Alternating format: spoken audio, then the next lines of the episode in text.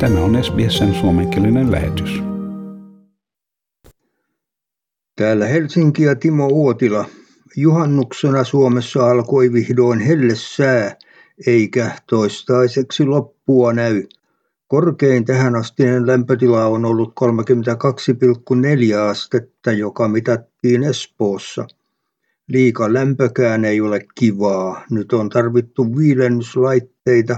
Nekin kuluttavat kallista sähköä niin kuin lämmitys talvella. Ja senhän te tiedätte siellä Australiassa enemmän kuin hyvin. Juhannuksena moni on käynyt junalla maalla. Paluu liikenteessä oli Tampereen ja Toijalan välillä ratatöiden vuoksi jopa 14 tunnin katko. Onneksi emme joutuneet siihen liemeen. Ja maailmanpolitiikkaa. G7-maat aikovat kieltää kullan tuonnin Venäjältä. Venäjä on ampunut useita ohjuksia Kiovaan sunnuntaina aamulla ja aamupäivällä. Kaupunki ei ole ollut Venäjän iskujen kohteena lähes kolmeen viikkoon, ja Venäjän joukot ovat saaneet haltuunsa koko Sieverodonetskin kaupungin. Ja Venäjä yrittää saada hyökkäyksiinsä uutta vauhtia muun muassa Harkovan alueella Itä-Ukrainassa. Ja Suomelle NATO-huippukokouksen ydintavoite on saada jäsenyysprosessi etenemään. Tärkeimmät keskustelut käydään Ruotsin ja Turkin kanssa. Naton huippukokous Madridissa osuu merkittävään ajanjaksoon. Venäjän hyökkäyssota Ukrainassa jatkuu ja Nato hyväksyy uuden puolustusstrategiansa. Kumppanimaa Suomi käy samalla keskusteluja omasta NATO-jäsenyydestään.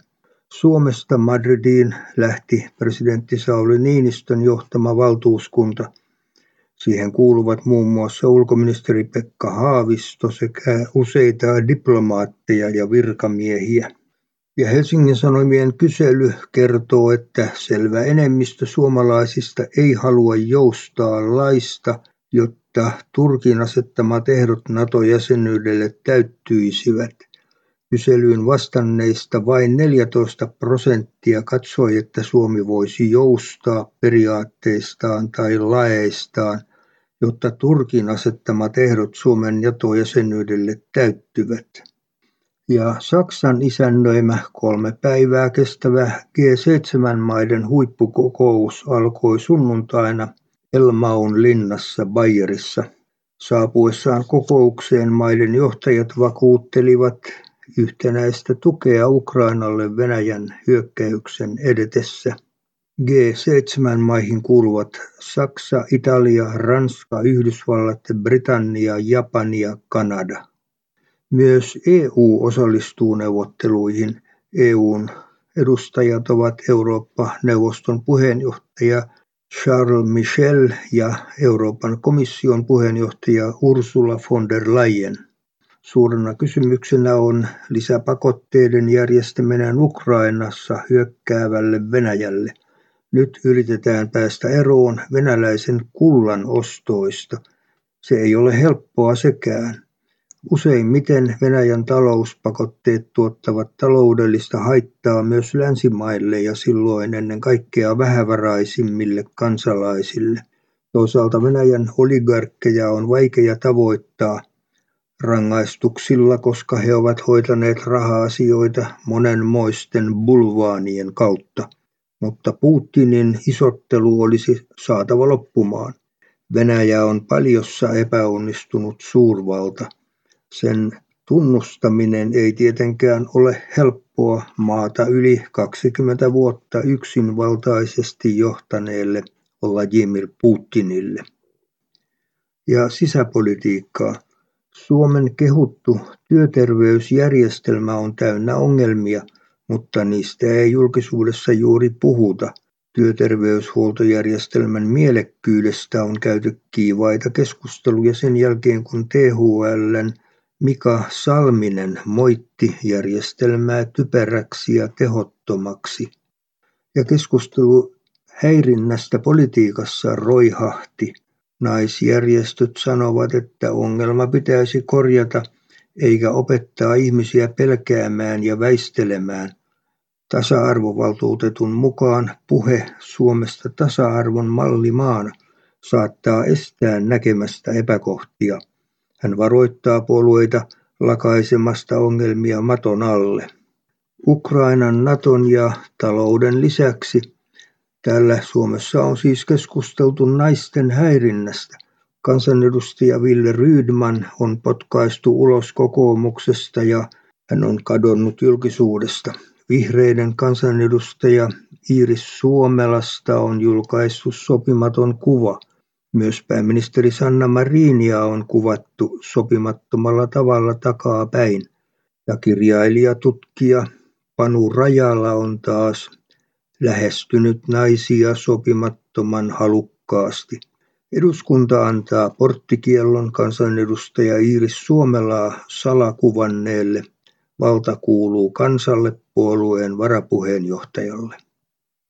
Ja taloutta. Näkemykset taloudesta heikkenivät kesäkuussa edelliskuuhun verrattuna ja varsinkin vuoden takaiseen verrattuna selviää tilastokeskuksen tuoreimmasta kuluttajien luottamusmittauksesta.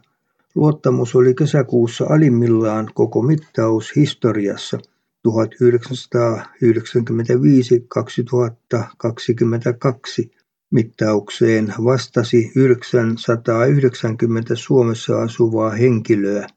Odotukset omasta ja Suomen taloudesta vuoden kuluttua olivat erittäin pessimistiset. Omasta taloudesta synkimmät koskaan vuoden 1995 jälkeen. Arvio myös oman talouden nykytilasta oli hyvin heikko. Ja uusi valtionyhtiö ryhtyy pian palkkaamaan osatyökykyisiä. Näin valtio yrittää ehkäistä, ettei yhtiöstä muodostu markkinahäirikköä. Valtion erityistehtäväyhtiö Työkanava Oylle on nimitetty hallitus- ja toimitusjohtaja.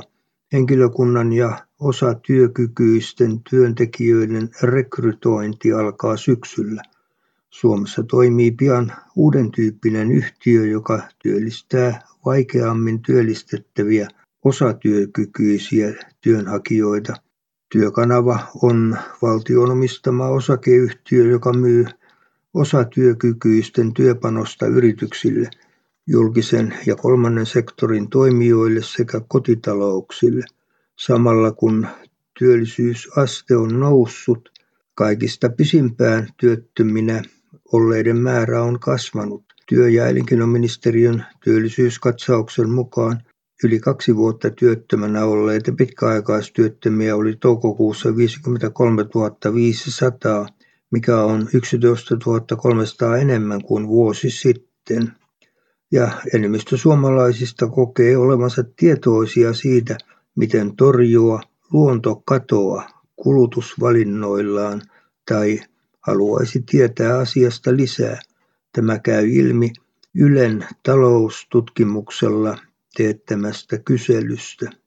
Kysyimme, tiedätkö, miten voisit omilla kulutusvalinnoillasi torjua luontokatoa? Vastaajista 32 prosenttia vastasi tietävänsä ja kiinnittävänsä jatkuvasti huomiota luontokadon torjumiseen kulutusvalinnoissaan. 33 prosenttia vastasi tietävänsä miten kuluttaa ympäristöystävällisemmin, mutta asia harvemmin vaikuttaa kulutusvalintoihin. 26 prosenttia ei tiedä, miten kulutusvalinnoilla voi torjua luontokatoa, mutta haluaisi tietää. 10 prosenttia ei tiedä eikä näe asiassa olevan merkitystä ja keskipohjalainen litium-kaivosyhtiö Keliber on löytänyt aiempien esiintymiensä lähettyviltä lisää malmia Kokkolan ja Kaustisen rajalla Rapasaaren ja Syväjärven esiintymien välistä sijaitsevasta Tuoreet saarten esiintymästä arvioidaan löytyvän ainakin 1,4 miljoonaa tonnia mineraalia. Tuoreet saarten esiintymä sijaitsee tulevan rikastamon läheisyydessä. Löydös kasvattaa yhtiön mineraalivarantoa yhdeksällä prosentilla aiemmasta yli 17 miljoonaan tonniin.